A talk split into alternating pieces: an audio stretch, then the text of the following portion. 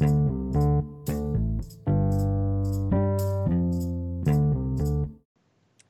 and welcome to Exiting Through the 2010s, a podcast where we reflect and dissect the movies of the past 10 years.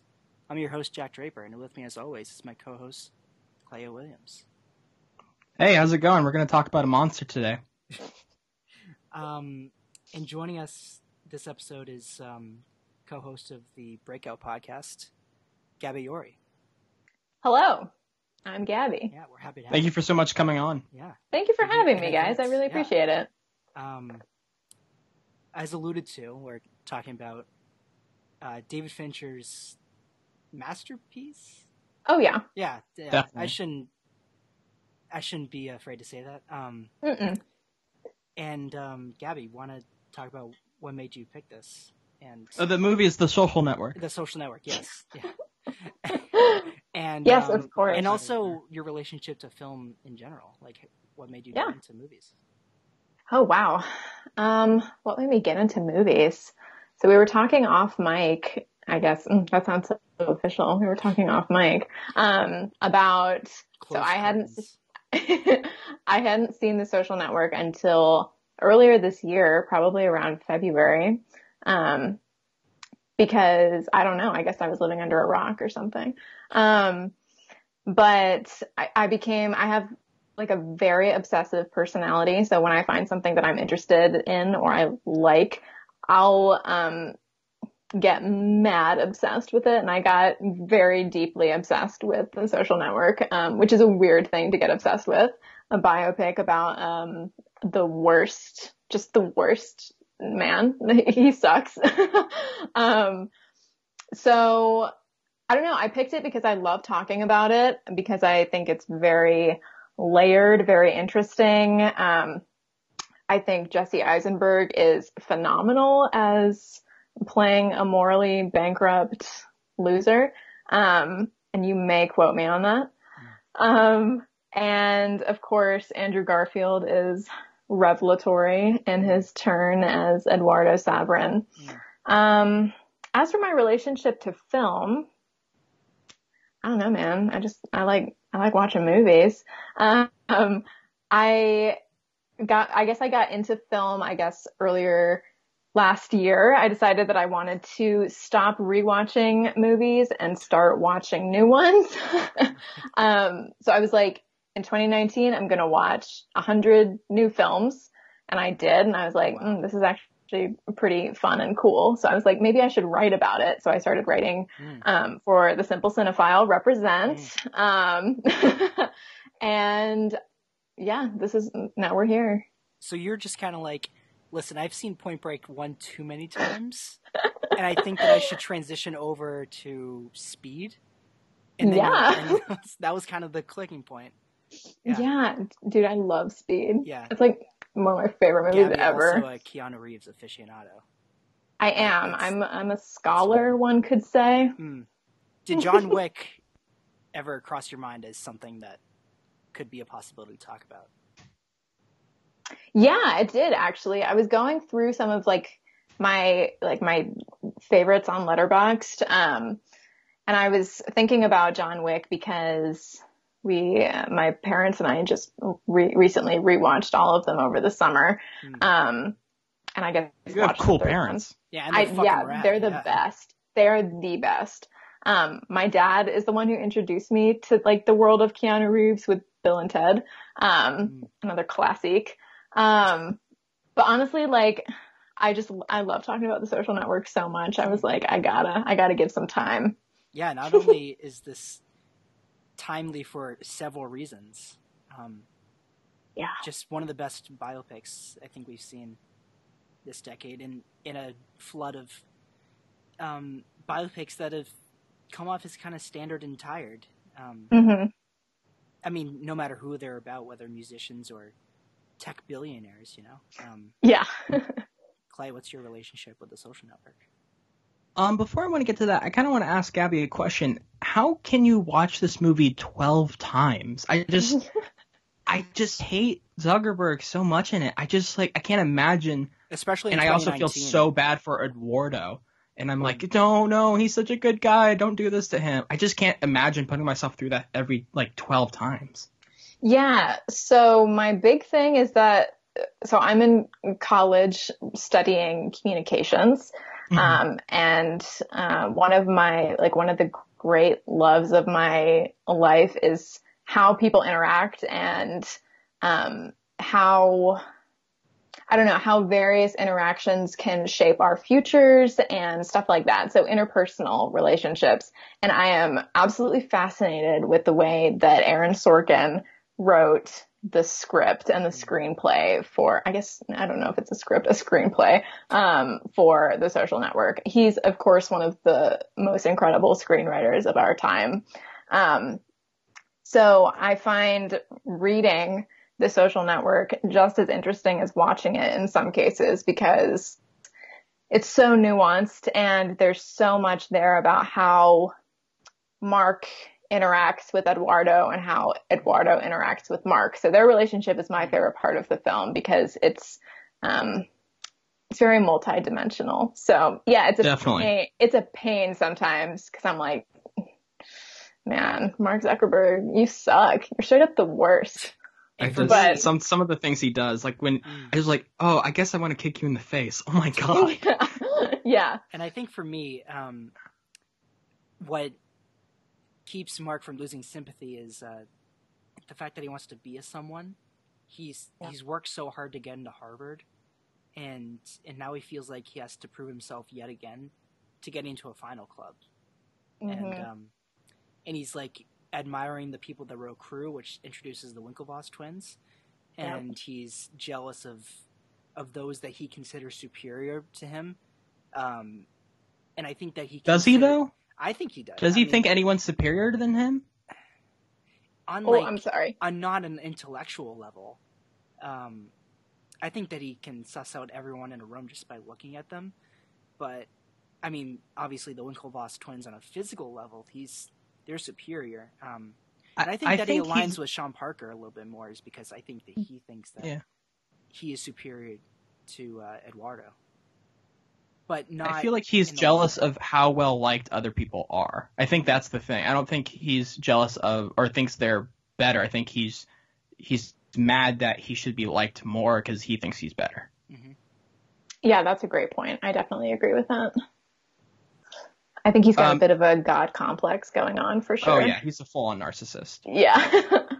um. So the way I uh, approached uh, the first time I saw the film um, I can't really remember. I'm pretty sure it was quite a while ago, maybe three, four years ago. And at first, I'm like, oh my god, this is this is crazy. Like, I think it was my first movie with um, that featured a Sorkin script, and I was so blown away by the fast-paced dialogue. Uh, I'm a big Tarantino fan, and I just so I love so like fast-paced dialogue is kind of like my favorite thing.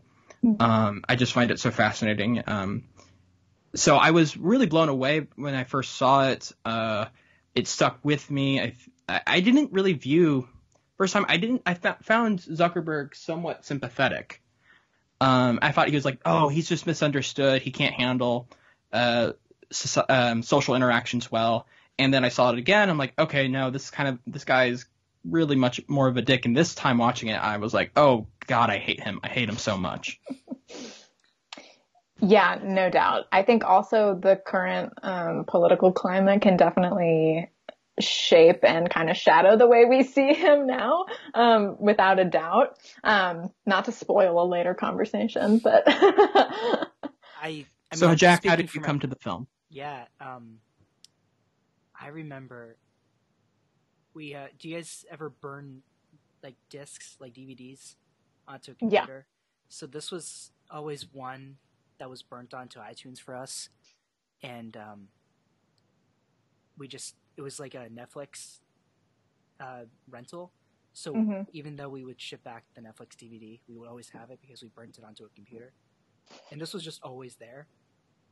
So um, before I'd even gone into film, I just remembered seeing this, and like Clay was alluding to, this dialogue is like um, well, even Sorkin says something similar. It's like music. Um, mm. it, in the opening scene in uh, the scene with Sean and uh, Mark in the club with um, yeah, and I mean those are the first two examples that come to mind, but it just it, it's it's rhythmic, it's addictive, it's um, I mean it won the Oscar for a reason, but um, so I mean this is kind of like the most boring thing in the world to compliment Sorkin because he's Aaron Sorkin and right. how many more compliments does he need? But I mean it truly is a marvelous screenplay because of the story that they had to tell and the way they they told it. It's um, and that's the reason why for me I keep coming back to this is that it's not about the formation of Facebook. At the very core, it's about this friendship.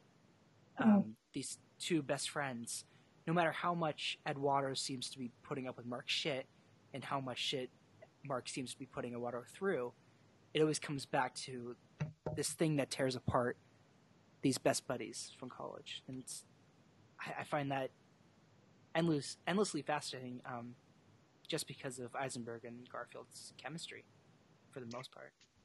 Yeah, it's unreal how great they bounce off of each other. Um, I remember in the in the documentary, um, how did they make a movie out of Facebook? Um, which is great. Uh, it's full of Jesse Eisenberg saying the absolute weirdest things in the world. He's such a weird man. Um, he's quite but, erotic, yeah. Yeah, he's yeah, which is like relatable. Good for him. Um, but he says something about how he doesn't think that Mark values Eduardo the same way that Eduardo values Mark. And I was like, wow, yeah, absolutely. 100%. Yeah, which I thought was just a very interesting thing to say. It definitely shows that he has a grasp of this sort of fictionalized version of Mark Zuckerberg, but it was something that had been in the back of my mind, but hadn't really been like vocalized. So it was really it was really cool to hear him to hear him say that and explore that relationship a little bit. Yeah, I agree. Uh, speaking of the writing, uh, what you said earlier, Jack, it's like the opening scene kind of hits you like a freight train with how there's like five conversations going at once. Mm. And I remember just being blown away the first time I saw it. And I'm like, I, I, I can't keep up with this. And it's, but it's like, it's intoxicating. It's really kind of like, it draws you in because you're just trying to decipher everything and you're also trying to see the meaning. And it's so, I've just never seen a movie open like that before. I think it's kind of ballsy in the way it, the way it does it and just kind of lets the audience kind of jump into it. It doesn't give it like a preamble or just like you know this is where it all starts. It's just like all right here's the opening scene. You're gonna have to like it's a super fast conversation. You're just gonna have to try to keep up. Yeah you're really putting uh, Erica Albright Rooney Mara's shoes um, with that perspective um, where it's like this this man is um, going at 10 times the speed that i'm at and he got like nothing wrong on his SATs, and he's talking about finals clubs and how Eduardo made almost thirty thousand dollars in a summer, and you feel like, wait a minute, I can't keep up with this, and um, and yeah, it's it's it's really establishing how well one what he's trying to achieve, and um, and just the kind of person that we're gonna have to be dealing with because he's not a conventional leading man in, in that mm. sense, where it's like the nerds win. They they won, right. and it's um, because the Winklevi leave halfway through the movie, and yeah, and I think that um, because they leave, Sean Sean always has always Sean Parker, Justin Timberlake. He's always been the villain in my eyes, um, the devil to Eduardo's angel because he outlasts the Winklevi uh, just it, I mean he hasn't he doesn't have as much screen time as as they do or at least equal amount. But because he um he kind of submits Mark's arc I don't know he just he's always made sense more as a villain than the Winklevoss twins have. Yeah and if we're looking at the relationship between Mark and Eduardo um I think Sean can very easily be seen as like, I mean, not to use a, a stereotype or a cliche, but like the other woman, quote unquote, um, because he's stealing Mark away from Eduardo and their plans that they had for for the for Facebook, um, and, and I don't know. It just it feels it feels so easy to sympathize with Eduardo as sort of a the spurned member of the relationship because we want what's best for him. At least I do. yeah, I lo- I love Eduardo so much. I I think I'm I keep getting mad when I think about how Andrew Garfield wasn't nominated, and he probably should have won. Mm-hmm. I think he might be the best performance of the movie because he has to carry how unlikable Zuckerberg is, and he has to make the movie still like, okay, you care about some people in this. Um, and he makes, if you, you know, if anyone thinks that Zuckerberg is even a little bit redeemable, I don't. But if you do, it's because of Eduardo. Mm. It's because of he puts the humanity into him and makes him feel like an actual person instead of uh, like a robot uh, I, I, I really appreciate that dynamic, and I think Garfield is so underappreciated for this performance. I agree, absolutely. I think there's um. He's like 22 and he wears a suit everywhere. It's, oh He's yeah, such a good boy. Yeah, how he looks not, great. Like, yeah, Andrew Garfield wears the hell out of those suits. He really does. He's such a handsome man. Soon to be Spider-Man too.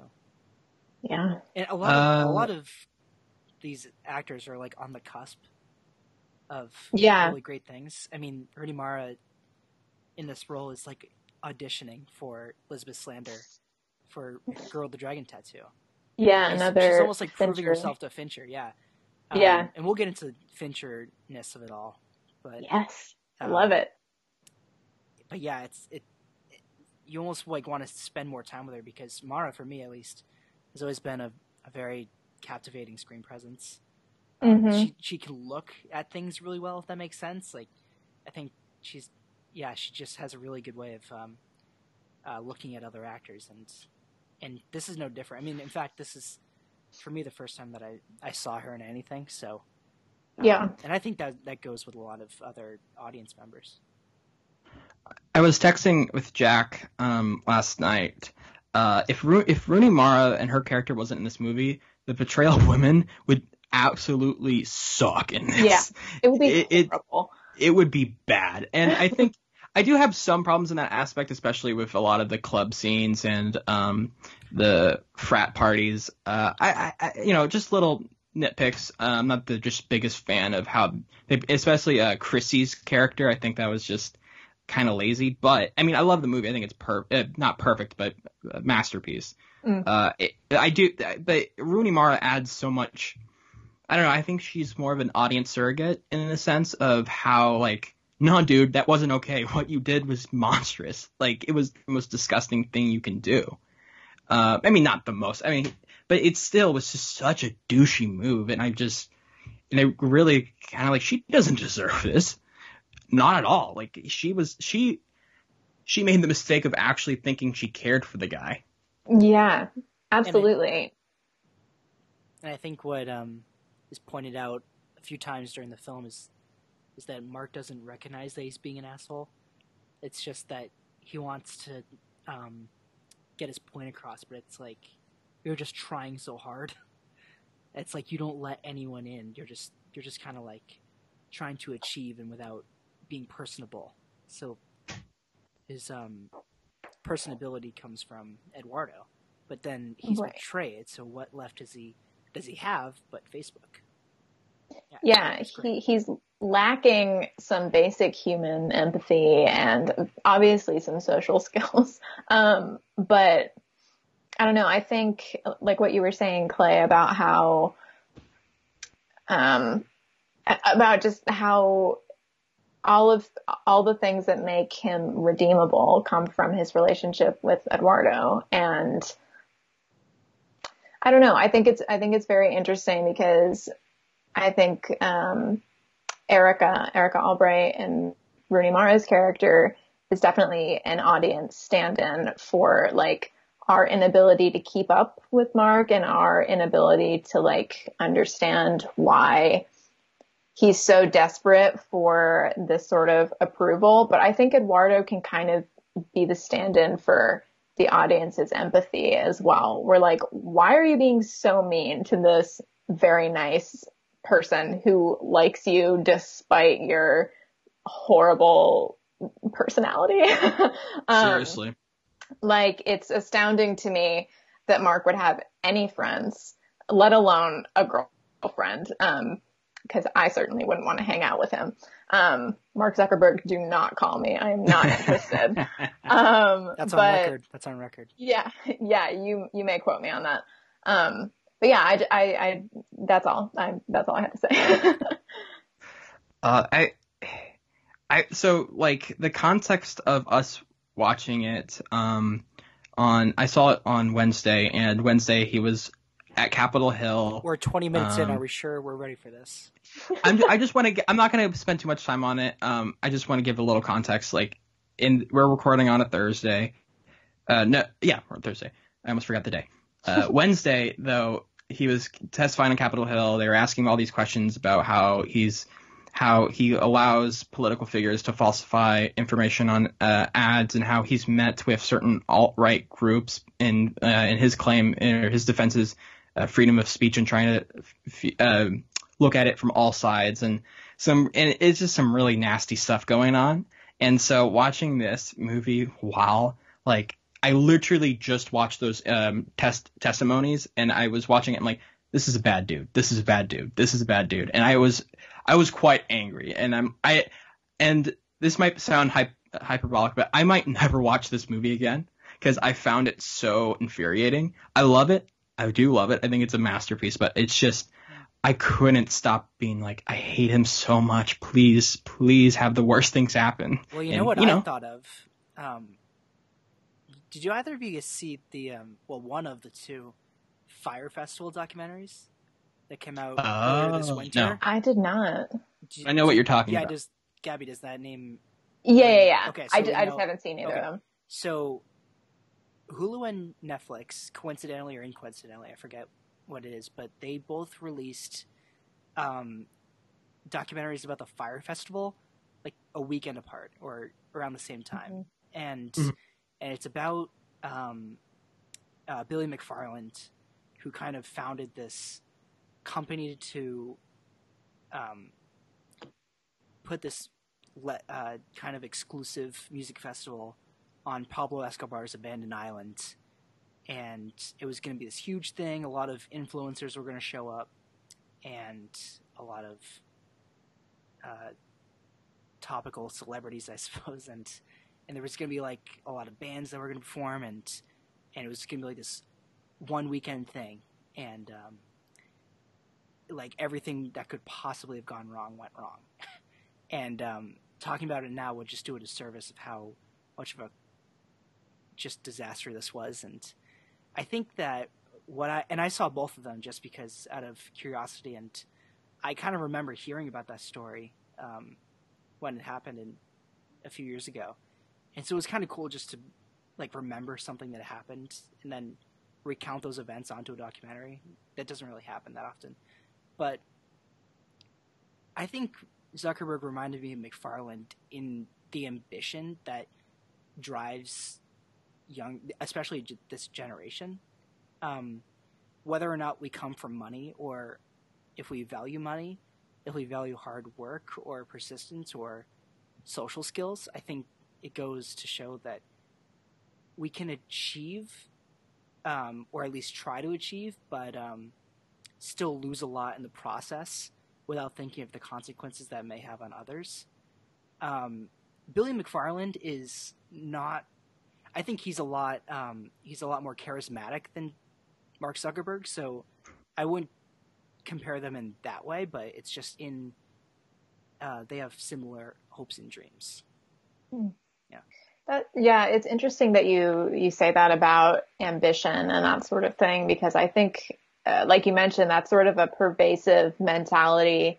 Um, I think in in all of our lives, like you mentioned, um, and it isn't until it isn't. So I recently transferred colleges, so I'm at a I'm at a new school um, for my junior year, um, where the culture is very competition heavy. It's all about like glorifying being busy and that sort of thing, which is like not my jam. Um, but I recently rewatched The Social Network because um, I was having a bad day and I was like, I need to have see someone have a worse day. Um, so I rewatched it and I saw bits of Mark, Mark's ambition and Mark's sort of drive um, to get whatever to, to get what he wants in myself a little bit. And i was like well that's actually horrifying. Um, and it was just interesting because i think a lot of us can relate to that sort of drive and ambition but mark takes it to a scale that is just morally corrupt and horrible. Um yeah. If he turned out like I feel like this movie kind of gives him a chance. Like, you know what, in the future or like after this movie, it turns out he's a decent guy. You're like, okay, you know what, he he he grew, he grew as a person. And for a moment there, I kind of thought when I first saw him, I'm like, okay, he seems kind of better now. He donates to charity. Uh, Facebook's kind of a thing. He doesn't seem like too bad of a dude. And as years progressed, you kind of realize maybe the movie was like right. Maybe he's hmm. just not not a good dude. And I don't know if the movie. I'm pretty sure the movie isn't sympathetic to him. I don't know if I don't think it really cares about um if he's like if he's redeemable or not. I mean, it might like the ending is a little is kind of sweet, as in like he's realizing maybe he's a douche and um, Rashida Jones is like you're trying so hard to be an asshole. Mm-hmm. Um, and so that might have an opening, but it still kind of feels I don't know. The movie doesn't doesn't really try to redeem him too much, and I just feel like, well, okay, now that uh, watching it now, I'm like, oh, that's the right choice. He's not he's not really redeemable now. I think if there's anything that Rashida Jones's character, who's kind of the who's who sits in on these depositions and witnesses all this all these shenanigans go down with um with Mark's uh, case against Eduardo or Eduardo's case against Mark, and she's kind of the audience surrogate in a, in a way, if there is one. And she, she just kind of tries to be friendly and tries to really try to understand him in um, a perspective from the law, and I thought that was that was really interesting because she's such a minimal character, but she stands out. Yeah. Yeah. So Go ahead. Go ahead. Oh no, go ahead. Go ahead. I was just going to say that it's it's interesting that the last line of the movie is said by um, by Rashida Jones, um, and it's, it's so good. It's such a nice bookend to the initial because she says, um, "You're not an asshole, Mark, but you are trying so hard to be," um, which is a great bookend to Rooney Mara's absolute roast. I mean, she dragged him straight to hell, and I was like, glorious. I was clapping. I said, yes, yes, we love to see it. Um, but I just, I thought that was a great, a great bookend because the two, the, the two people that call Mark an asshole the most, um, succinctly and powerfully are, are women, which is what I love to see. Yeah, I, I, I definitely agree. Even though I do have some uh, little issues with uh, like the parties and stuff. It yeah. does. I do. I do really appreciate um, how uh, how the perspective of Erica and Rashida Jones's character. I appreciate that they did go out on that limb to kind of show what they think and not make it, you know, not worship him or not like you know, apologize to him, basically stating their point and leaving. Mm-hmm. Uh, I so I I was gonna ask, what do we think of uh, the uh, the gorgeous Armie Hammer and his performance of uh, Winklevi? Yeah, all the winkles in the vise. I I love his performance here. Um, it's so good. I think it's great. Yeah. yeah, and I just like the making of Doc that Gabby mentioned. I just saw it for the first time last night, and I had no idea it was another person that they just put Armie and even that technology in 2010 it's it's still it still really holds up um, mm-hmm. nine years later I thought and it it kind of was ahead of its time in all the technology that we see on actual humans with um, like the Irishman coming out soon and um, what Marvel has done with it. Um, I mean, it's two different things, I guess, but it's it's kind of we got we were getting there. We were getting the So ball rolling. I don't know this. So they did they use a double and CGI Yeah. his face? They used um what was his name like Luke Luke Pace something like that. His last name, I can't remember. Um, yeah, I but had they it used written someone down that somewhere. looks like a Josh Dar- Pence. Josh. Pence. Yeah, Josh Pence. Yeah, yeah, yeah. Not even close. And they look, used someone that looked like that could be like Armie Hammer's brother. So it's not like Yeah. he looked so dissimilar.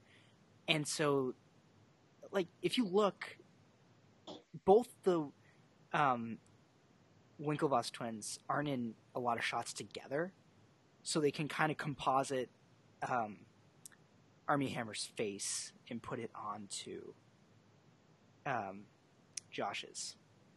Yeah, and That's he's Crazy, I didn't know that. He's another very handsome gentleman. Very They're handsome. Yeah. they're they're both like poster children for Aryan breeding. Um, but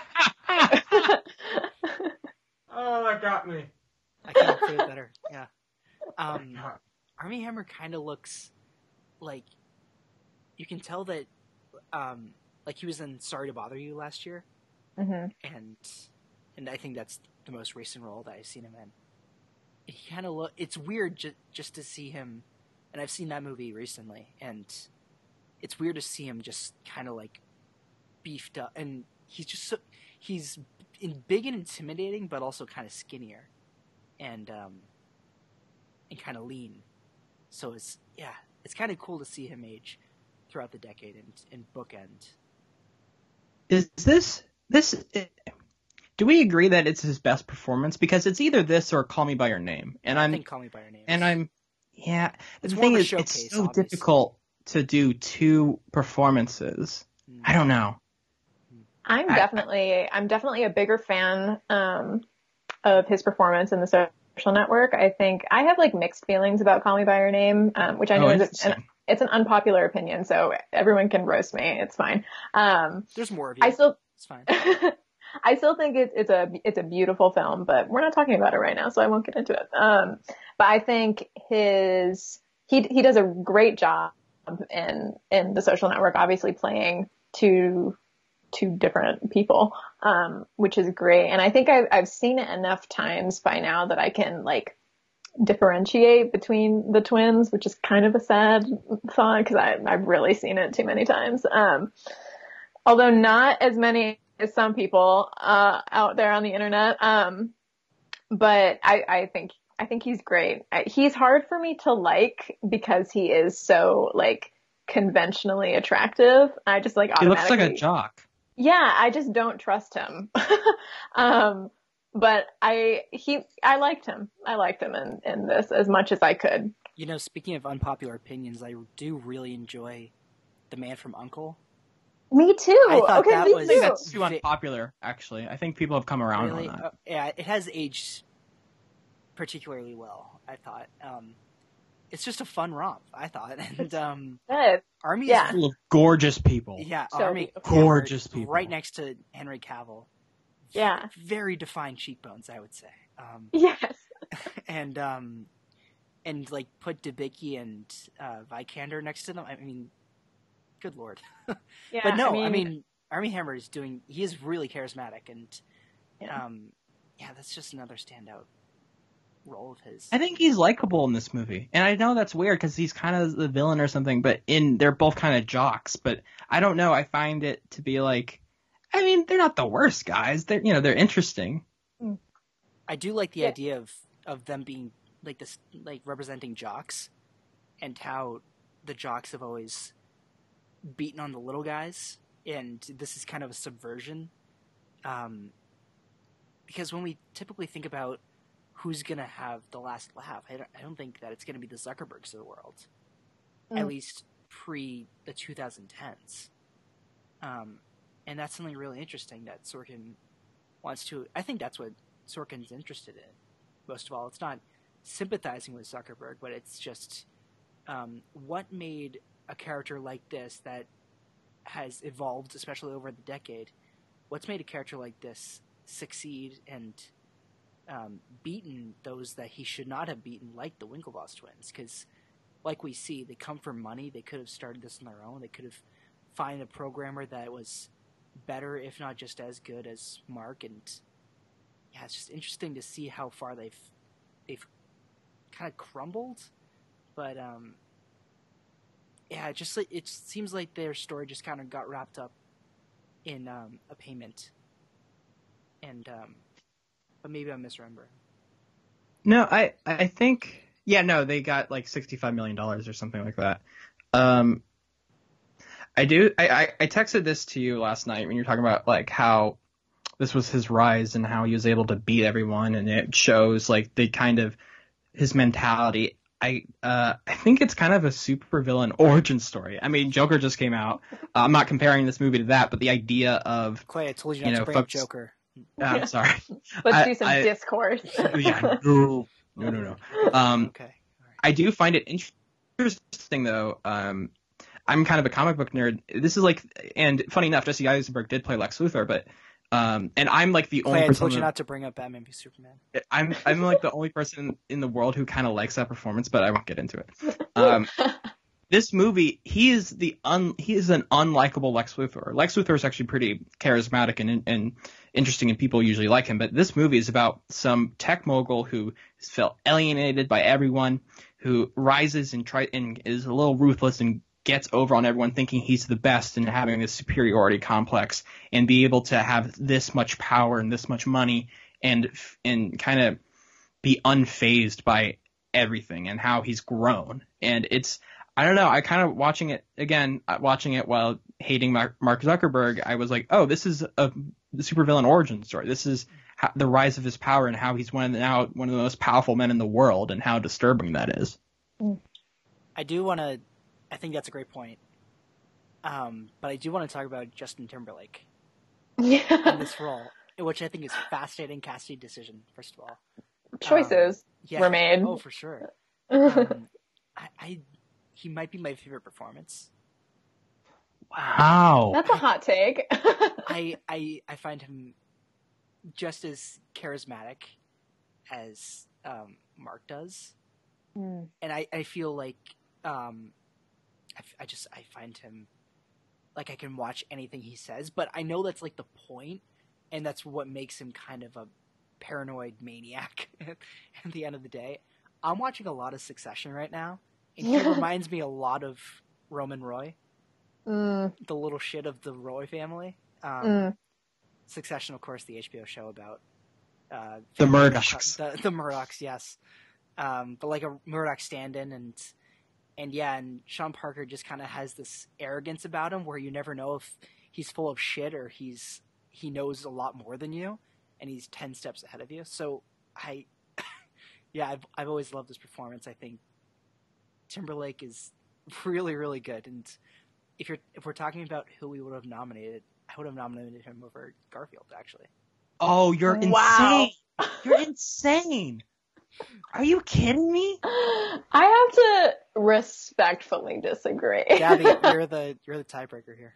I'm throwing that respect out the window. I just disagree. You you crazy man. Garfield. Oh my god. All right. Uh, well, Gabby, saying... what do you think of Timberlake? Yeah. So, um, Timberlake's performance. He has some excellent one-liners. There's a snake in here, Amy, is great. Um, a killer piece of dialogue. Um, but Sean Parker reminds me of every man, woman, leadership, uh, not, not leadership, but like authority figure who has like stressed me out to the point of m- me not wanting to share my ideas or thoughts and made me feel small. Mm. Watching, watching Sean Parker makes me feel tiny and like I, I feel like I would never be able to hold my own with him because he he reminds me of a middle school boy. Yes. And I'll I'll get into that. I'll I'll, I'll delve in there. Um, Put a pin in it. Yeah, middle school boys know how to pinpoint like the thing that you hate about yourself, like John Mulaney says. Um, and oh, good point. Yeah, and I feel like Sean Parker would find the one thing that I'm sensitive about. It's not my, it's not my hips like John Mulaney, but, um, uh, he would find the thing that I'm sensitive about and he would use it against me.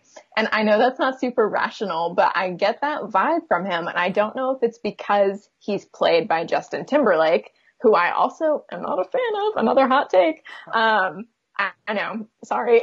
Did he bring sexy um, back though? Um, did, did Sean Parker bring sexy back? That's up to interpretation. okay.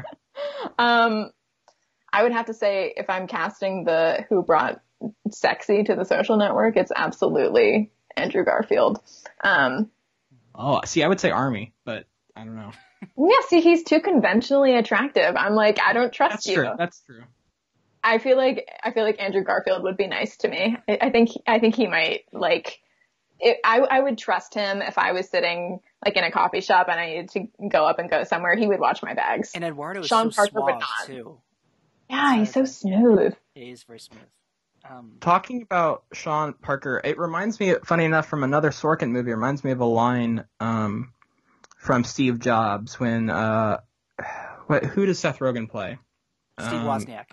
Wozniak. When Wozniak is confronting Jobs and he's like, "You're not a you're not an engineer. You're not a programmer. You're, you don't code. You do nothing. Why you know why are you the face of Apple?" That I mean, I'm paraphrasing.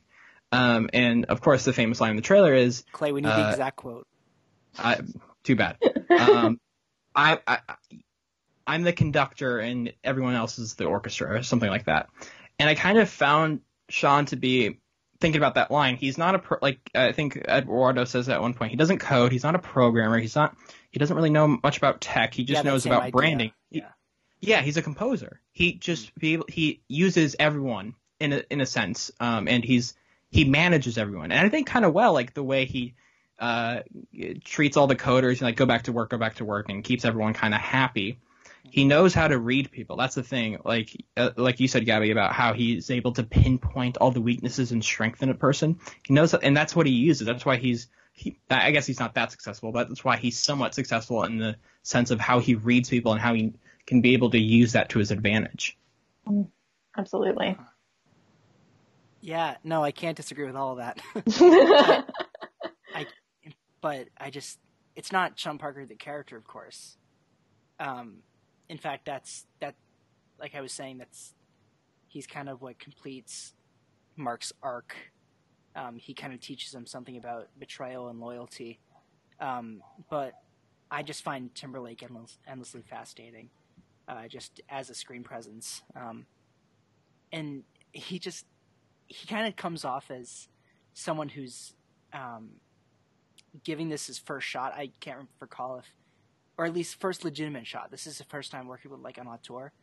Um, so it's like he, he's making um, acting choices because maybe he's trying to impress Fincher or he's trying to make the Sorkin dialogue feel natural. Mm. Um, but and I like in that in a good way and I and I kind of like that it's a very messy and he's just it's very raw performance. But yeah, it's not a raw absolutely. character, so I don't want to get that mixed up. So. Yeah, I I I agree. I think it's um, a Timberlake, considering he's like you know not an actor by trade. I think did a did a very solid job, and I won't lie. One of my favorite scenes in the movie is the um, the scene where they're all at, at dinner. Um, and when drop the carb, it's clean. Yeah, that's, I mean, that's a classic and echoed. I, it's echoed in, um, the Gilmore Girls revival, which is written by another Aaron uh, Sorkin. yeah, yeah, another Aaron Sorkin esque sort of dialogue, Amy Sherman Palladino, mm. who I love as a writer. Um, I don't love for her many of her choices. Anyway, um, but anyway, I love I love the scene uh, when it's before the drop the the. It's when everything is like it's when Carbon Prevails plays from the soundtrack, um, and it's so they're all drinking and they just they keep getting food and Sean is just absolutely captivating Mark and you can see Mark is showing more emotion on his face than we have ever seen so far. Um, and that scene ends and it goes straight to the deposition room and Eduardo says, you know, I was your only friend. And Mark's face is stone cold. And I'm like, yes, that's so good. I, I, I love movies. He was his only friend. he was, you're right. Um, but I, I think the fact that Sean was the catalyst for all of this, for making Mark, uh, you know, emote out loud is, is great and a very interesting choice. I just, I love this movie so much. I, um, I think it's I don't know. I think that the cut can also be the edit where he's like, "I'm to put you on," yeah, where he's like, "I'm to make you a billion dollars." It's it can be kind of seen as effective or corny depending on how many times that you've seen this. Um, mm-hmm. um, where it's like, "Whoa, he's going to make him a billion dollars." This thing's only taking off so far. But I, I also like watching this. Just I think Gabby and I have watched this a stupid amount of times.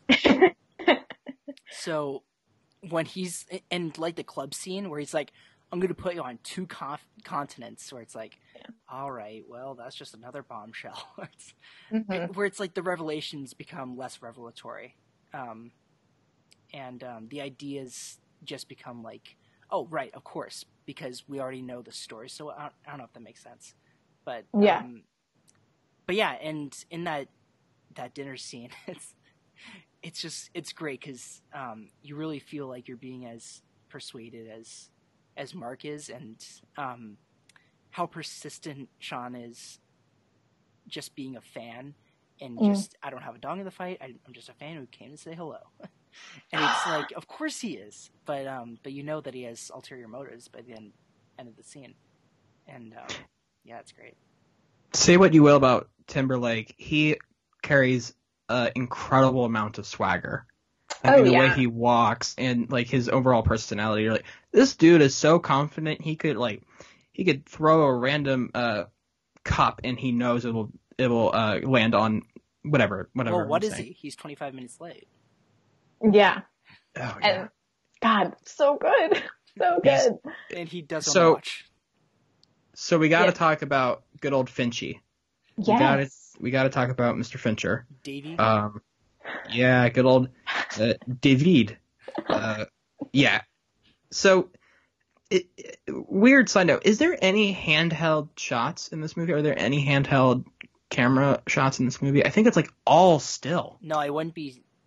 I wouldn't guess so. I mean, he rarely uses handheld. Yeah. I can only think of one scene in Seven, or like a shot in Girl with the Dragon Tattoo, but yeah, I, I the, uh, Jeff Cronenweth's uh, cinematography is pretty, uh, it's pretty like locked down. Yeah. Stellar. Yeah. It's, yeah. It's gorgeous. This is. So, I, Gabby, what do you think about Fincher? I love Fincher. I love him. He's um, yeah, he's easily. Was this your my... first uh, Fincher film that you saw? No, I had seen Seven before, um, many years ago. Um, probably like a little too young. I didn't appreciate it. Um, and it scared the shit out of me. Um, it's fucked up. Yeah, it's mad fucked up. Um, today, yeah. Yeah, but years later, yeah.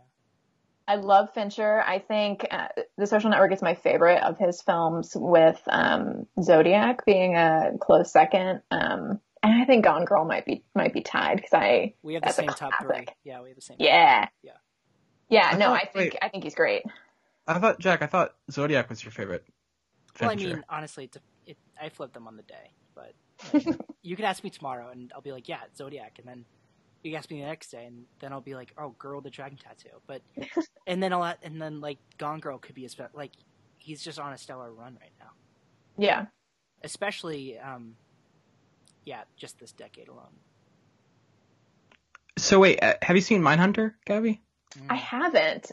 My parents it, loved it. It's so good. It's yeah, so good. Me and Jack are big fans. It's kind of it's a little shocking that I I haven't seen it. I'm a I'm also a big musical theater fan, so Jonathan Groff is one of my faves. Um, and I haven't seen him in a dramatic role, but honestly, I have a very short attention span, so getting into TV shows is difficult for me unless it's Gilmore Girls, shameless Gilmore Girls plug on Netflix now. Um, but no, I, I, have not to answer your question. Um, my favorite Fincher film, just to be a cliche film bro, is Fight Club. Sure. I, am sorry, it's just I saw it at just the right age where I'm like, oh, movies can be about something and they have a Tyler message. Durden speaks to me. And, a Yeah, spiritual level. I- no, not that. I was like, oh wait, capitalism. That's a weird thing, isn't it? And then it Starbucks. just it just kind of blew up from there of like just ways to look at the uh, world in a different way of like there's these social norms or whatever. I, but you know, I'm not. I, I was not indoctored in you know Tyler. Uh, his name was uh, what was it? I always remember that. His name was Robert Paulson. I always remember that. Um, but so yeah, yeah, I love Fincher. Fincher is great. Uh, I don't necessarily know my second favorite. I could probably pull it up, but I think I haven't really. I haven't seen. I haven't seen Curious Case um, of Benjamin Button or Girl with the Dragon Tattoo or Alien Three, but everything else I've liked to loved. You mean I Alien think- Cubed? God, it, it, So what- how weird. actually, how weird Ben, he made that movie. Ben Button. I'm gonna shorten it because I Ben find it funny. that- um, that was my first venture. Interesting. and I I was like I would yeah I remember being very bored, and I haven't thought about it in a very long time, and and I saw the social network the social network shortly after because I had recognized the name, Mm. And that's sort of like how you get into movies. I found where it's like it's just names that kind of connects everything. So I mean that helped, and and yeah, and I was like, wait, so he did this, and then he did that. That doesn't really make sense because it kind of feels like such a disconnect. I mean, they're only two years apart, but they feel like he he like fa- I think it was the collaboration with Sorkin. Honestly, Yeah. Yeah. Mm-hmm. they, My, they really um, each other. Yeah, for sure. My uncle was actually a production designer on the Social Network, um, and I I saw him recently, and we were chatting about it, and he was like, "Yeah, I couldn't. I went into production thinking that it was going to be like so incredibly boring, and when I saw the finished product, it was absolutely mind blowing. Um, because Fincher's incredible, Sorkin's incredible, and I really think that if Sorkin Justin Timberlake's been, incredible. okay. we all have our opinions. Um, um, but I, I feel like if it had, if it had been anyone other than Sorkin writing the script, it would have just been another boring biopic about a white man. Um, and Seriously. your uncle also designed the production for Spike Lee. Or- Yeah, he did. He did Black Klansman. or not just his Oh, awesome. his house. I shouldn't make it that broad, but like, like hi- yeah, his recent output, I should say. Yeah. That's just yeah, I remember you said that, and that's so cool. That's Yeah. that's like a He's the dream best. true. I bet. Yeah. It's really cool. What and Fincher typically has really good writers behind his stuff. hmm Uh, Gone Girl has Gillian Flynn. Um, Andrew Kevin Walker did was it Seven or Fight Club? I forget. Seven. Seven. Um, I find that I I find that really interesting. He really knows how to. I can't think of one bad script, even though like movies I don't love, like The Game or Panic Room. I don't think they're bad scripts. Um, I Actually, think should, I I want to give a shout out to the game. I like the game. I like the game too. I just you know I don't not. like the I- I twist, but I like the game. how I many haven't twists? seen the game, so I can't, I can't be the tiebreaker on this one. All right, we're gonna have to Um, pause I, this. I mean, and I, you're, you're again, gonna have to I sit and don't. I like the game. I like the game. I want to be. I want to be clear about that. Uh, but I really, like, it, it's interesting though because you feel like Michael after Douglas this movie- actually kind of plays a similar kind of abrasive, um, intellectually capable asshole like Mark Zuckerberg. That's kind of like a Fincher type. I mean, we should I shouldn't be really surprised at this point, but but Douglas is always kind of likable, even if it's like a douche. He's like, Yeah. "Ah." yeah, I, I sup- that guy yeah, something. yeah, yeah, I, I would suppose so. Um, Um, but he really picks. I think he really picks the scripts well, and it's weird though when you watch it and you're like, so Aaron Sorkin's only going to write for Fincher now, right? Because it was just so perfect. Um, but it's only the one film, and I find that I don't know. I find that interesting why they haven't worked together again. I know he well, was Fincher was supposed to do Steve Jobs. Yeah, I know. Yeah, I was about to say that. Yeah, Hmm. which would have been cool. That would have been. But cool. I don't know. I like. cool. I love that movie. Um, Gabby, so have you seen Steve Jobs? I haven't. It's another it's another blot on my uh, my filmography. I need to get better, but I only recently started watching movies that weren't like the same John Hughes films over and over. You can also roast me for that. No, I, I, John Hughes is great. I don't know. Yeah. As long as it's not 16 candles. Yeah, Yeah. that's It's a bit. That's a bit problematic. That's the least good. Yeah. Um, I think what also differentiates this one from Fincher's other works is incorporating Trent Reznor and Atticus, Atticus Ross. Ross. Yes. And this is like my favorite score of the decade, as cliche as that answer may be. This is perfect. This is like everything that this movie shouldn't have. Quite honestly, like this should not be this good for a movie about Facebook. Um, yeah. yeah, it's, it's That incredible. it I mean, is I think that it has its- fantastic. yeah, and it has its like competitors for me. Like Jonny Greenwood's work on Phantom Thread is also amazing, and Yeah. Nicholas Britell for uh, Beale Street also Mhm. competes for the best score of the decade. But I mean, yeah, this is I I listened to this a- a st- again like a stupid amount of times, and um, it, it's a great score should not just complement the scene, but also, it could also um, act on its own. At least that's more of like a modern um, uh, approach to have to uh, music and, and film. No doubt. I, I absolutely agree. I, I recently looked at like my Spotify stats for the year and In Motion was my top song. And I was like, I have to live with this choice and that's okay. Um, I listen to it a lot when I'm studying and doing homework because it's like very motivating. Um, but there are certain, I mean, there are scenes, I'm thinking about the ending scene, uh, right now when when hand covers bruise reprise comes on. I'm just like yeah crank that. Like hand me the ox. I will i'll i'll i'll make it. I'll make it happen. Absolutely, and and then when "Baby You're a Rich Man" comes on, I mean that's just yeah. you cannot get a perfect a more perfect closer yeah. um, than that Beatles song. I think that's it's like oh yeah, I love it too. And and to go with the ending, the um the scene after during the credits, the scene after the opening scene, when you get those overhead shots of Harvard and Mark's going back to his dorm and you feel like that first song plays and it's just like kind of somber and it's melancholic and you feel like that you've had your heart broken just as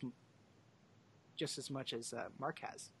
yeah absolutely that's a beautiful opening sequence i think um Gorgeous. yeah i hate the title card that's my that's my one thing i i don't like it i you think don't it's like the very blue and ugly the white, and it's, and it's like resembling Facebook's actual logo. no i think that is so stupid we know that the movie is about facebook like we don't need a use reminder. a better font.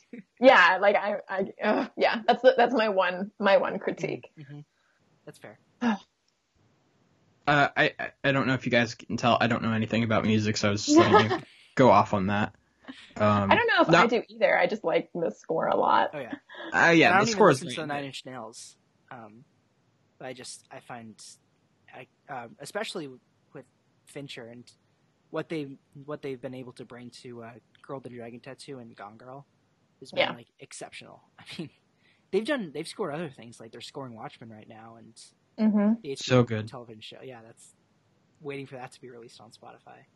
And they, they scored mid '90s, but Yeah, I don't really think they'll never achieve what they're achieving. I don't know about past tense or present tense. I I don't know if they're scoring Mank, but yeah, what they've achieved with Fincher is like just as outstanding. I Is was Mank next watching. year, by the way. Is Mank next year? I know they're ramping up for production now. Okay, well, I think they've casted some people. sorry, Gabby. What were you gonna say? I was just gonna say I was recently watching a documentary on Rush, the band Rush, um, because my dad loves Rush like an obscene amount. He's very cool. Um, and Bill and Ted, Rush. What more do you need? I know he's he's the best. Um, and Trent Reznor like showed up giving uh, like a, a talking head about how much he loved Rush. I was like, the man also has taste. I'm a I'm a Trent Reznor stan now. Mm. I might say. That's just a fun fact. Um, I, I just want to add one more thing. I think my favorite score of, score of the decade is Max Richter's uh, Ad Astra. Yeah, that's also Uh, exceptional. Yeah, I know There's that not a lot might be music. too recent, but Michael that's just Levi, that's so Front of the good. Skin, also comes to mind. Um, So, is there any anything you guys want to bring up uh, about the movie that we haven't covered? Because I'm trying to think. I have to look Uh, through my notes really quick. ooh, I'm sure I have a I have an entire like dedicated social network tab on my notes app because I write things down when I watch it. well, that's just cool. That's just that's just dope. That's really. Um. Yeah. I. I think. Even though I was really infuriated watching it.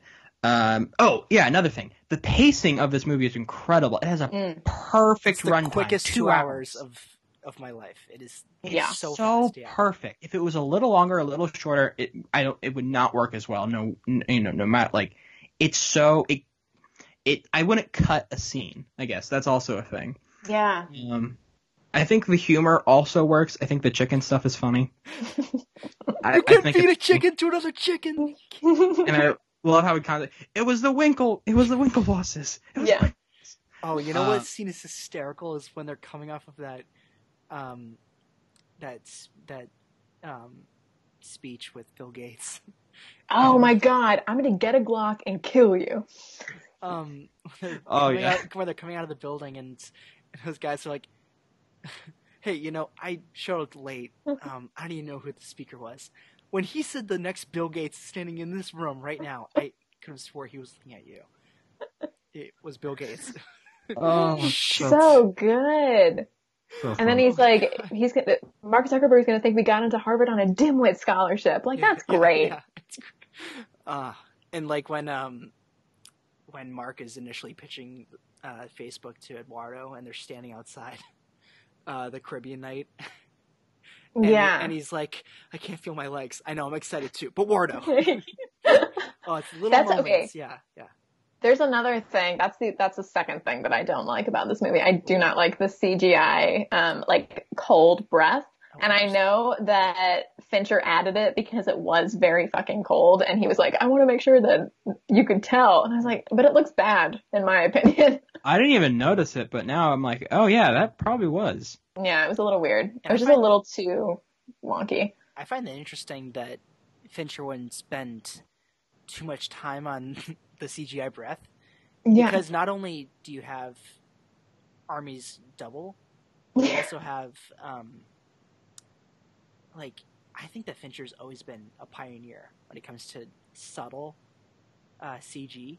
Like Mhm. there's some locations in San Francisco and Zodiac that weren't actually filmed in San Francisco, and I know there were some shots like um, towards the end of Dragon Tattoo of of like blood and and like fire that comes to, like it's been a minute since I've seen Dragon Tattoo, but um, but yeah, like um, he's just always been subtly uh, innovating um, CG when we don't even notice that it's there.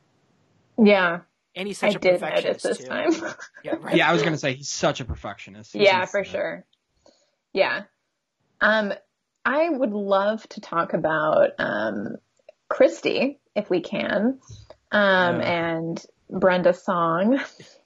Another which was a- casting decision. Yeah, another choice. Um, Did you guys watch uh, the real life of Zach and Cody?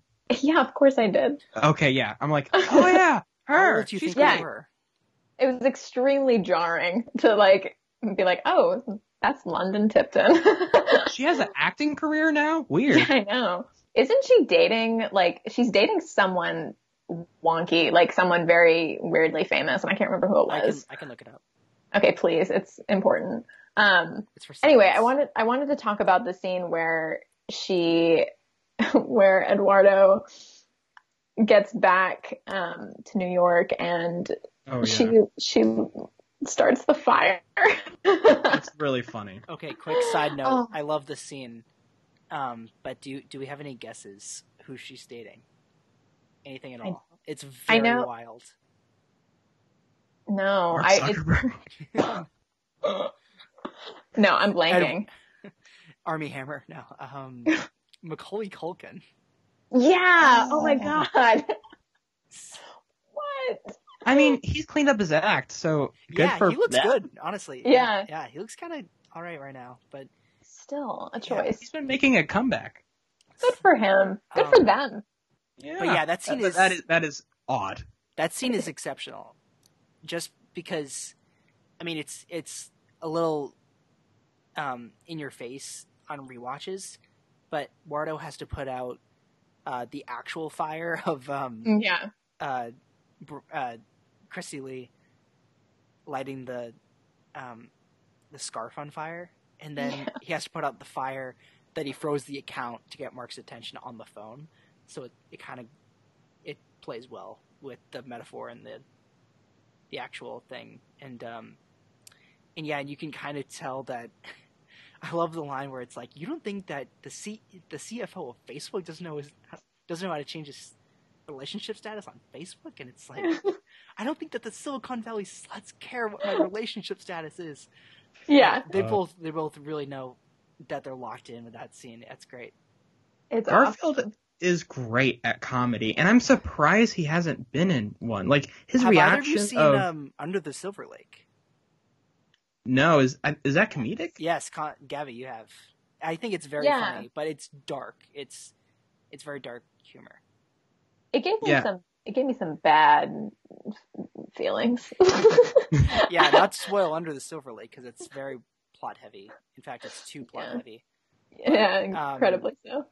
But yeah, Uh, but like is- he's so good in that scene. Like his reaction, like you're crazy. Yeah.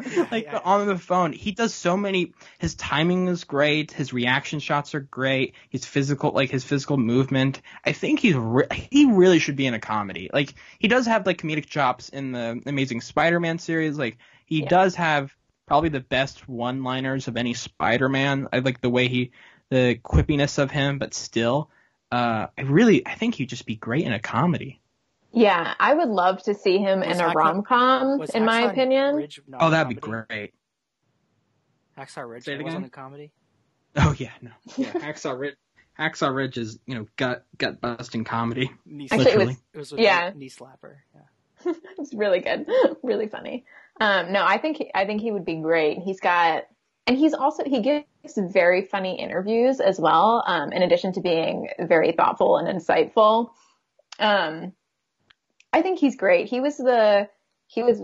So I grew up watching the Tobey Maguire Spider Man, Spider Man, Spiders Man, Spider Man's plural. Um, whatever. English is weird. And but uh, Andrew Garfield was like when when the when the Amazing Spider-Man came out, it was like, oh, but Spider-Man's like hot now. Yeah. everyone everyone on the internet was like, oh, I have feelings for Peter Parker now, and I was one of them.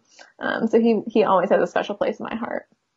Yeah, no, I I think those movies did him dirty. I really do. I think he could have been so much.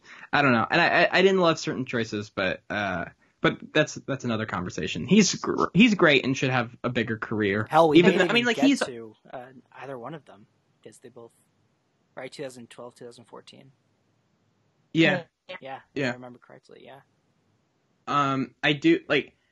I mean, he's been in a Scorsese film, a Fincher film. Um, yeah that's right Silence yeah he's really good in Silence Another comedy. really good yeah. Oh yeah. It- it- 2016 was full of them with that Yeah. hacksaw. Yeah, Silence was he was really good, and he has to like put up with Adam Driver's level, and that I mean, yeah, no, that's a really good performance. Um, Yeah.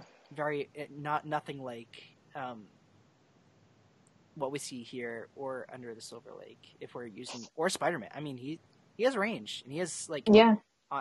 I wouldn't be surprised if he has undiscovered range. Yeah, absolutely. I really would love to see him in a romantic comedy. I think he would be, that's like my favorite genre of all time.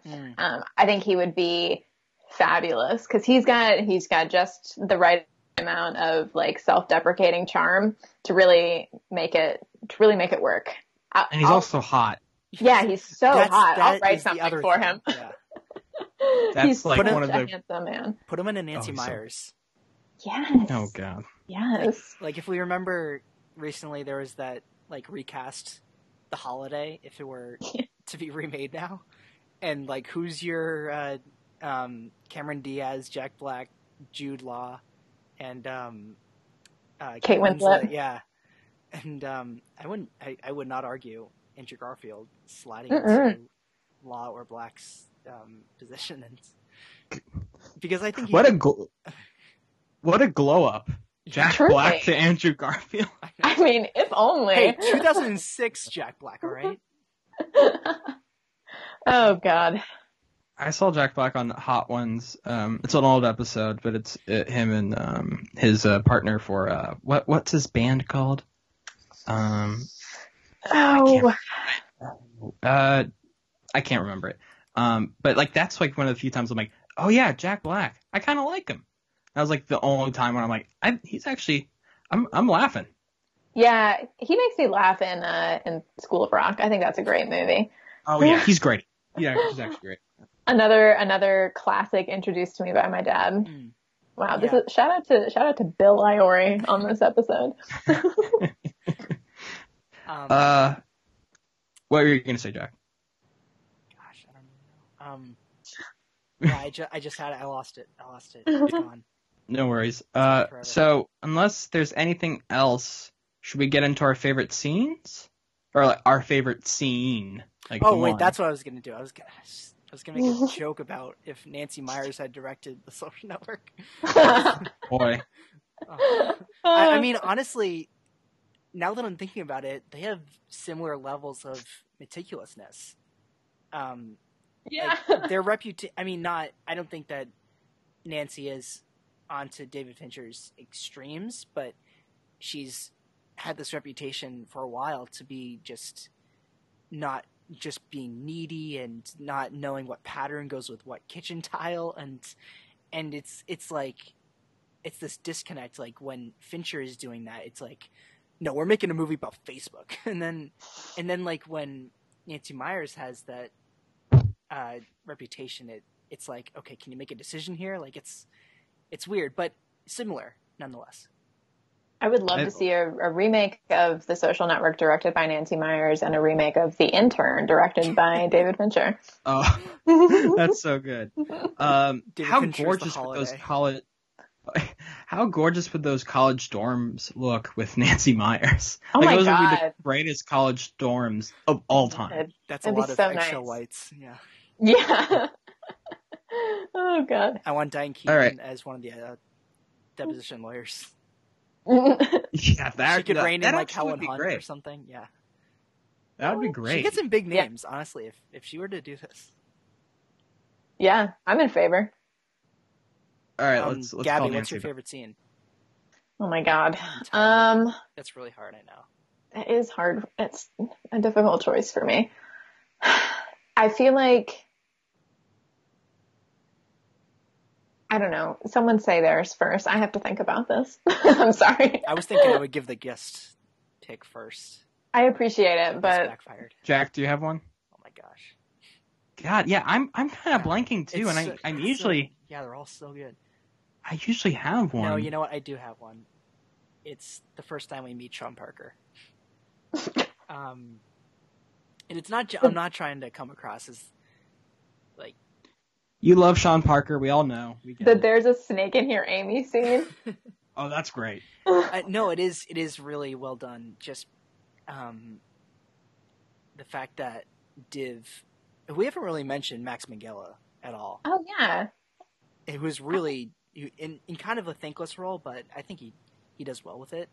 Yeah. Um, but he he's like, well, why wouldn't they try to expand to uh, Stanford, right? Hmm Yeah. And then we just cut to Stanford without any explanation, without any title card. Like um, Sean Parker recently um, founded Napster. Like no explanation like that, and um, we just see Justin Timberlake and Dakota Johnson, who we haven't mentioned either. But yeah, Yeah, you're right. great little appearance of another person who has had a fascinating decade, and Yeah.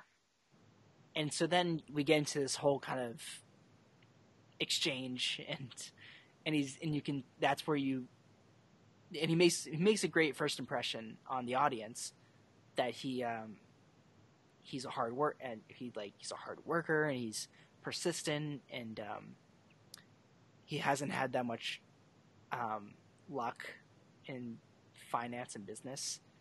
And the fact that he is Justin Timberlake and he's so charming, he kind of coasts on that charisma a little bit. Um, yeah, it's it's just great. I I loved it. Yeah. Yeah, I always, that's a come, I balanced always, choice. I always come back to it. I love I love how that scene kind of establishes because you know he's a ladies man. He alwa- always comes into a scene with a different uh, woman, and um, that could be really like I don't know, like kind of gross. Um, and it kind of is, kind of I don't know, but it really establishes why that would be. He's so charming. He you know listens and he and he has so much swagger. And so I'm like, ah, I, I see it now because a lot of times they would just like have no explanation of like he just gets all the girls because he's hot. That's it. Um, but I think he's actually like quite charming um, in that scene, so it kind of helps make sense. Uh, my favorite scene uh, has to be honestly the ending with uh, Eduardo confronting um, Mark at. Uh, What at about the now? Is he wired in? Yeah, I just is saying lawyer up asshole. I remember so much. It's so good. I think like I'm sorry, but Garfield gets the Oscar for me. That scene Yeah. alone is like give him the Oscar. He's so amazing. The emotion he's portraying is so great. I I, I find it's also I find that kind of cathartic because I'm like finally someone's calling him on his shit and like really confronting him. I would give him the Oscar when he writes the algorithm on the, on the dorm window. yeah. Remember the algorithm in the Kirkland? Yeah, I do. Oh man. Yeah, I mean, I think I think that that scene is my favorite as well, Clay. I feel like both uh, both Eisenberg and Garfield just are great. And I I I also love how Sean is there too, sort of like inserting himself into the situation. Um you know, he's gonna he's gonna escort um he's to escort Eduardo out. He's calling security. And then there's that great moment as Eduardo is leaving and he, he looks like he's gonna, like he's gonna clock Sean. Um, and Sean just makes this horrific, scared face. And it's Like you incredible. said, he's a middle school boy. Yeah, ex- I mean, exactly, exactly. I think it's the scene later on in the sorority Yeah. when you can kind of see that he's this kind of scared, yeah, when he's a scared little boy with this inhaler and like he has a palm full of coke. And This isn't mine. Yeah. Don't play. He's stupid. so gross with like Yeah. the underage girls. I was like, oh, really? Fuck this dude. and it's Yeah. like it's, Um, a, it's a really subtle transition that Timberlake does, or it's um all like the swagger and confidence that he exudes throughout the rest of the movie. It's just kind of abandoned there. I, I Yeah. found it very effective. Yeah. Yeah, uh, I I love that scene. I think it's I think it's great. I think Andrew Garfield, king of my heart. So Like, good. I think he's wonderful. Mm-hmm. Yeah, you better lawyer up, asshole, because I'm not coming back for 30%. I'm coming back for everything. And he says everything in like this So well. this whisper. It's He rules. perfect. It's perfect. He He's rules. the best. Oh my god. I'm all fired up about him. This is an We- Andrew Garfield stan account now. Seriously, me and Gabby should just start a podcast being like, you know, Andrew Garfield, he's pretty fucking awesome. I think I'm in favor Just of kind of go through like like 99 homes and Yes. Hacksaw Or we just talk about this movie for like 90 episodes. Right. yeah. Just like, remember that scene where he says that line? It's pretty great. do like a one heat minute on like did you like cover every minute of the social network Oh please, that's my dream. That's like my that's my life it's a goal. passion project Yeah, it is.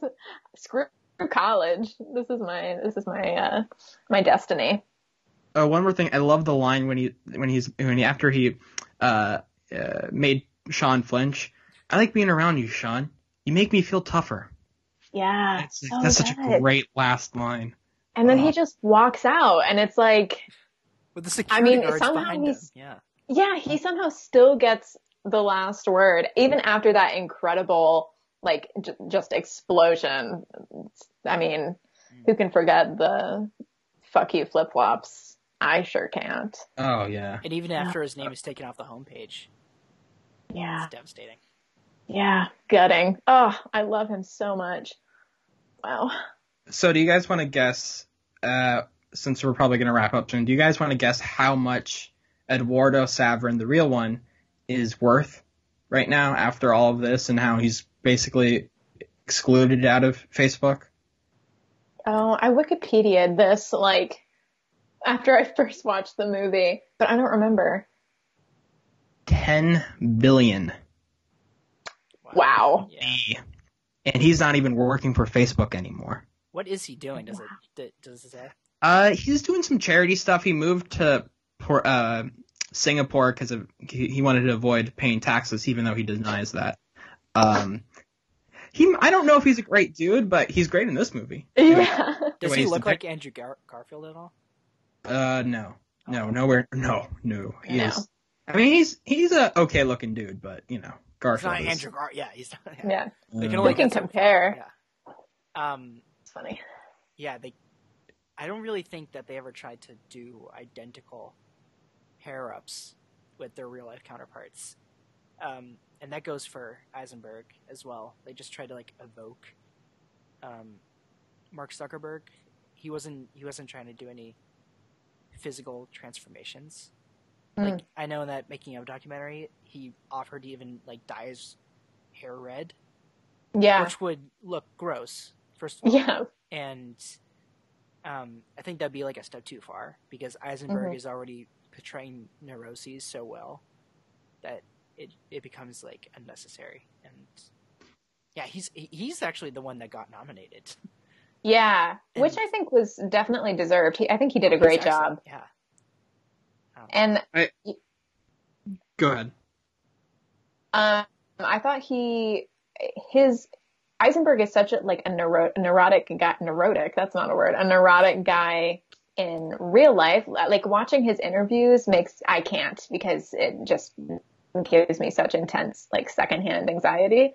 Um, but he, he has spoken a lot about like his struggles with OCD and stuff like that. And it's very interesting to me to watch interviews or even just those the little bits that he was in on the making up documentary and compare Eisenberg to Zuckerberg um, because I think one has a moral compass and one definitely doesn't. Um, they are very similar in in that sort of neurotic tendency, which I think is interesting. I love Definitely. Eisenberg. He's one of he's one of my very favorite actors. I think he's I think he's phenomenal. I, I do too. I think I wish he was given. I wish he wasn't like. I mean, I, I don't have anything against Zombieland 2. I haven't seen it, but I'm like, why couldn't he do something a little better with his time? I just wish he would get that one role and like work with an auteur or something and just kind of really make his stamp known because I feel he's so good. And even if I like him in uh bad uh, in like kind of bad roles like in BVS or whatever, I still I really do wish he would do something much more interesting and challenging. But you know, he still has time. I, do I don't know if either. Go I ahead. also love um, End of the Tour, Yeah, that's what I was gonna say. um, which Oh is yeah, is he's fantastic in that. a- a- another Fantastic. unconventional biopic hmm about um, writer David Foster Wallace and And Jason Segel is Ugh, oh my God. I hope that we get to talk about that movie soon, but oh my god, uh, I I love yeah, that movie. Yeah. Um, I mean, I think it's incredibly challenging for an actor to play a normal person because how Mhm. do you, where do you draw inspiration from? Do you draw it from yourself? Do you draw it like from people that remind you of that character? And You're talking about end of the tour, end of right? the tour, yeah, yeah. And, Okay, um, for a minute, I'm like Zuckerberg yeah, ain't right. normal. and he's uh, That dude ain't normal. He's unfortunately very real, and um, yeah, yeah, and I just think his his his uh, placement in that role is it's really well cast. Yeah, and to play second fiddle to Segel, who's uh, just transfixing as David Foster Wallace, is really Yeah. a sight to be seen. Yeah, I, And he's I really like likable in that movie, which is kind of hard for Eisenberg. Mm-hmm. Yeah, he does tend to. I don't know. Sometimes he can. Some some of his performances can rub me the wrong way just because of the character. Like I don't think it's anything against him because I he is one of my favorites. def- Um, and I he's see good at it. He's good at playing unlikable. absolutely, and I see a weird amount of myself and my own neuroses in Eisenberg as well, which I think is that's certainly a, a statement and it's certainly something. But I think he's great. This is I, I like him. Any more All right. thoughts? Um, n- good movie. yeah. I, I say it. I like it.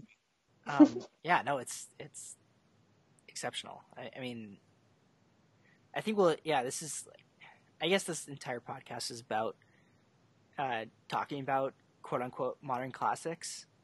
Mm. But I would suppose this would be this already does feel like a modern classic, just because nine years feels like enough time to to digest.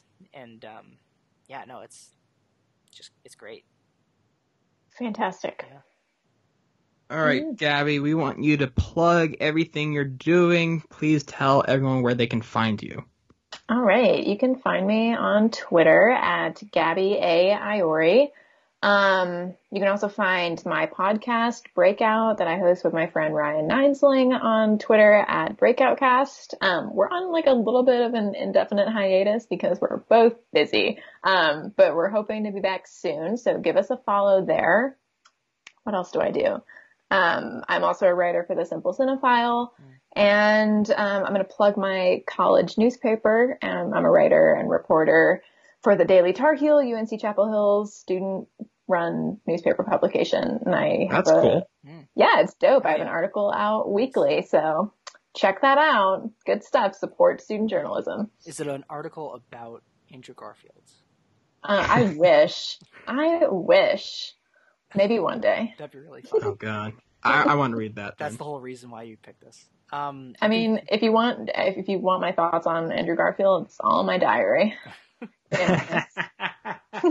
Um, I'm on Twitter at Jack A Draper, and um, I also contribute to Simple Cinephile, and I think we're we're we're on a hiatus over there as as well, but that's like well, a well earned and hiatus. But Absolutely. nonetheless, I think that I'm really proud of what we've done over there. Same. Would you, say, would you agree? Yeah. Absolutely. I think it's awesome. Yeah. And um, Gabby, would you like All to right. promote your Letterboxd as well? Oh yeah. Uh, I That's- think, that's I think it's Gabby well. AI. Nice. I think. I don't know. If you just search my name, it should come up. All right, you guys can follow me at clayfilm100 basically anywhere, Twitter. Uh, I'm um Letterboxd. I'm also on this app called Stardust. It is a 30 second reaction uh, video app where you talk about fa- your favorite films or television, and you it's a great community over there. You talk about what you love. Maybe you want to criticize something, whatever.